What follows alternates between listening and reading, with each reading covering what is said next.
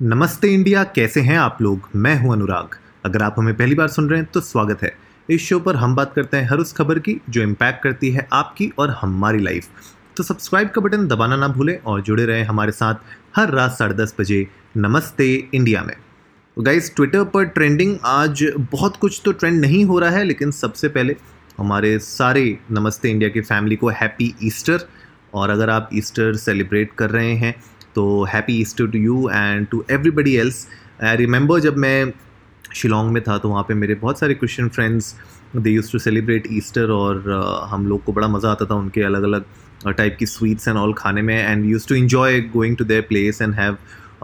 different kind of sweets बहुत अच्छा लगता था। It's a colourful festival and it's actually celebrated because of the resurrection of Jesus Christ on third day after his crucifixion तो अगर आपको Easter के बारे में नहीं पता है तो आप लोग डेफिनेटली जा सकते हैं गूगल पे, आपको बहुत सारी इन्फॉर्मेशन मिलेगी ईस्टर के बारे में। अच्छा होता है अगर आप रिलीजन के बारे में थोड़ा बहुत जानें एंड थोड़ा समझें कि क्या उसके पीछे मान्यता है, क्यों उसको मनाया जाता है, उसके पीछे का महत्व क्या है। मेरे ख्याल से वो एक इंपॉर्टेंट चीज़ें होती हैं, जो हम सबको पता होनी चाहिए थोड़ा बहुत। तो happy Easter to everybody and इसके अलावा ऑफ़ कोर्स ट्विटर पे ईस्टर के अलावा ट्रेंड कर रहा है आईपीएल बिकॉज़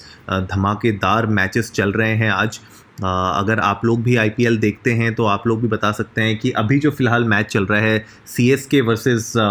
Gujarat Titans का तो आप लोग बता सकते हैं कि इनमें से आपकी फेवरेट टीम कौन सी है? आपको क्या, कौन लगता है कि जीतेगा आज का मैच?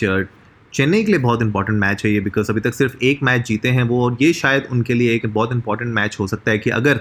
इस मैच में उन्होंने अपनी जीत हासिल कर दी तो शायद उनके लिए आगे के आने वाले मैचेस थोड़े से और इंपॉर्टेंट हो जाते हैं और वो कट ऑफ़ बेसिकली जो लिस्ट है उसको कर सकें एंड क्वार्टर फाइनल सेमीफाइनल्स तक पहुँच सकें। बहरहाल आज के एपिसोड में ना मैं थोड़ा सा आप लोगों के साथ एक हार्ट टू हार्ट कॉन्वर्सेशन करना चाहता था with respect to furniture because मैं आजकल बेंगलोर में हूँ एंड कुछ टाइम के लिए मैं यहाँ पे हूँगा। एंड uh, सबसे बड़ी प्रॉब्लम जब आती है जब आप एक किसी नए शहर में जब आप ट्रैवल करते हैं या आप अगर मान लीजिए काम की वजह से आप किसी नए शहर में uh, अपना बेस सेटअप कर रहे हैं। तो एक तो हो गया घर ढूंढना। मेरे ख्याल से वो अपने आप में एक बहुत बड़ा चैलेंज है, लेकिन घर ढूँढने के लिए जो वेबसाइट्स हैं मेरे ख्याल से they have matured enough and वहाँ पे आपको अलग अलग आपके बजट के हिसाब से, आपकी लोकेशन के हिसाब से अच्छे खासे आपको ऑप्शंस मिल जाते हैं। बट मुझे लगता है कि फर्नीचर एक ऐसी चीज़ है जिसमें आपका पैसा भी ज़्यादा खर्च होता है। एंड रेंटल्स के मामले में ना अभी भी बहुत स्कोप है इस इंडस्ट्री को और स्ट्रीमलाइन होने में और बेटर सर्विस प्रोवाइड करने में। I am not cribbing but मेरे ख्याल से जो मैंने अपना खुद का ऑब्जर्वेशन देखा है एंड प्लस जो मैंने बाकी लोगों से भी बात की अपने सर्कल में, सबका यही मानना है कि रेंटल्स फर्नीचर के मामले में थोड़ा सा अभी भी बहुत इम्प्रूवमेंट हो सकती है। मैं आपको एक छोटा सा एग्ज़ाम्पल देता हूँ। मान लीजिए आप एक नए शहर में आते हैं और एक आप वन बी एच के या टू बी एच के आप लेते हैं अपने दोस्तों के साथ या आप अकेले लेते हैं। वहाँ पे फर्नीचर ख़रीदना ऑफकोर्स एक एक्सपेंसिव प्रोपोजिशन हो जाता है बिकॉज़ आपको नहीं पता आप कितने साल वहाँ पे रुकेंगे। एंड अगर आप फर्नीचर ले भी लेते हैं, उसके बाद उसको बेचना एक अपने आप में हैसल हो जाता है। जब मैं 2012-13 में जब बॉम्बे में था, वहाँ पे मैंने कुछ फर्नीचर ख़रीद लिया था।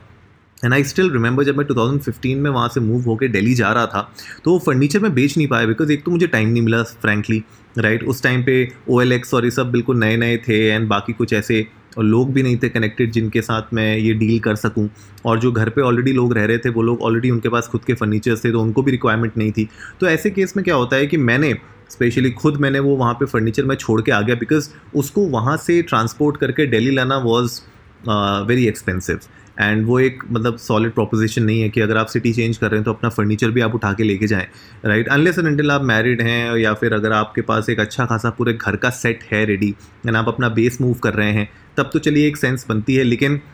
एज अ बैचलर अगर आप जस्ट अपना प्रोफेशनल करियर शुरू कर रहे हैं तो मुझे लगता है थोड़ा सा ये एक एक्सपेंसिव प्रोपोजिशन हो जाता है। तो उस टाइम पे मुझे अपना बहुत सारा फर्नीचर ऐसे ही छोड़ के आना पड़ा एंड आई डोंट नो उस फर्नीचर का उसके बाद क्या हुआ, किसी ने यूज़ किया कि नहीं किया। एंड ऐसे ही मुझे लगता है बहुत सारे आप लोग जो हमें सुन रहे हैं आप लोगों के साथ भी कहीं ना कहीं ऐसी सिचुएशन आई होगी, जहाँ पे आप लोगों ने फर्नीचर लूँ या रेंट करूँ, उसके बीच में एक हमेशा डिसीज़न मेकिंग में आप फंसते होंगे। एंड उस केस में क्या होता है कि जब आप फर्नीचर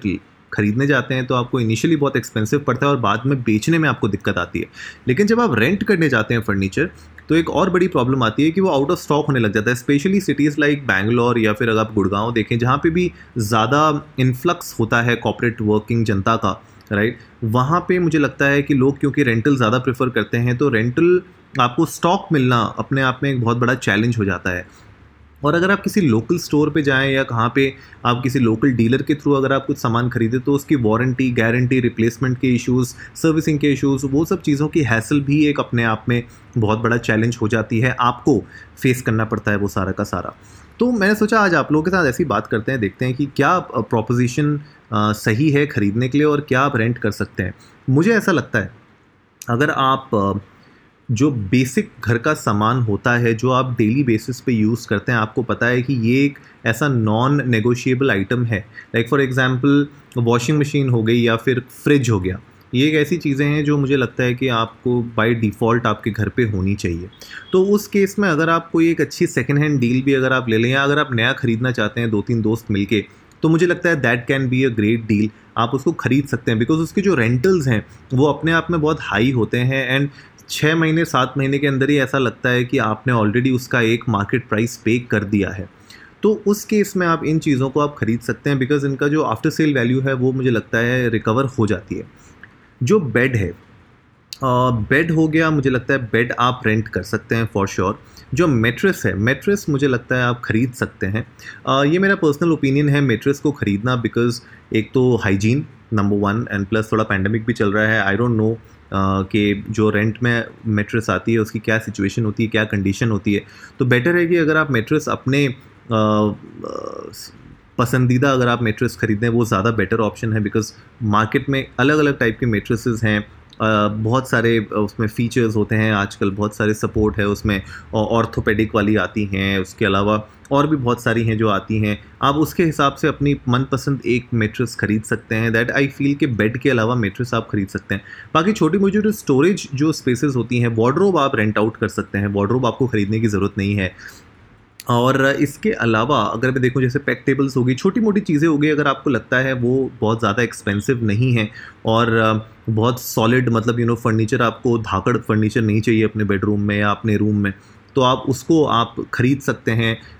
अमेज़ोन में आपको सस्ता आइटम मिल जाता है ओ में भी आपको सस्ते आइटम मिल जाते हैं। एंड जो सोफ़ा है, मेरे ख्याल से अगर आप सोफ़ा सेट या डाइनिंग सेट ले रहे हैं तो उसको आप डेफिनेटली रेंट आउट कर सकते हैं। Uh, मतलब रेंट पे ले सकते हैं। uh, जो किचन का आइटम हो गया मुझे लगता है किचन के आइटम आप ख़रीद सकते हैं बहुत दे आर फेयरली चीप तो बहुत ज़्यादा आपको एक्सपेंसिव भी नहीं पड़ता है। एंड इसके अलावा अगर कोई स्टडी टेबल आप यूज़ कर रहे हैं या अगर आप वर्क फ्रॉम होम वाला सिनेरियो है आपको कुछ एक्स्ट्रा फर्नीचर चाहिए स्टडी या कम ऑफ़िस का टाइप का क्रिएट करने के लिए सेटअप तो वो भी आप रेंट आउट कर सकते हैं मतलब रेंट कर सकते हैं। इसके अलावा अगर कुछ आपके मन में हैं आपके थॉट्स हैं अगर आप आ, हमारे साथ शेयर करना चाहते हैं तो इंडिया इंडस्ट को नमस्ते पे जाइए ट्विटर और इंस्टाग्राम पे अपने थॉट्स शेयर करिए। आप लोग बताइए कि इन प्रोडक्ट्स के अलावा कौन से ऐसे प्रोडक्ट्स हैं जो आपको लगता है कि रेंट आउट होने चाहिए या फिर आ, उनको आपको खरीदना चाहिए we would love to know that तो गाइज़ उम्मीद है आज का एपिसोड आप लोगों को अच्छा लगा होगा। तो जल्दी से सब्सक्राइब का बटन दबाइए और जुड़िए हमारे साथ हर रात साढ़े दस बजे सुनने के लिए ऐसी ही कुछ इन्फॉर्मेटिव खबरें। तब तक के लिए नमस्ते इंडिया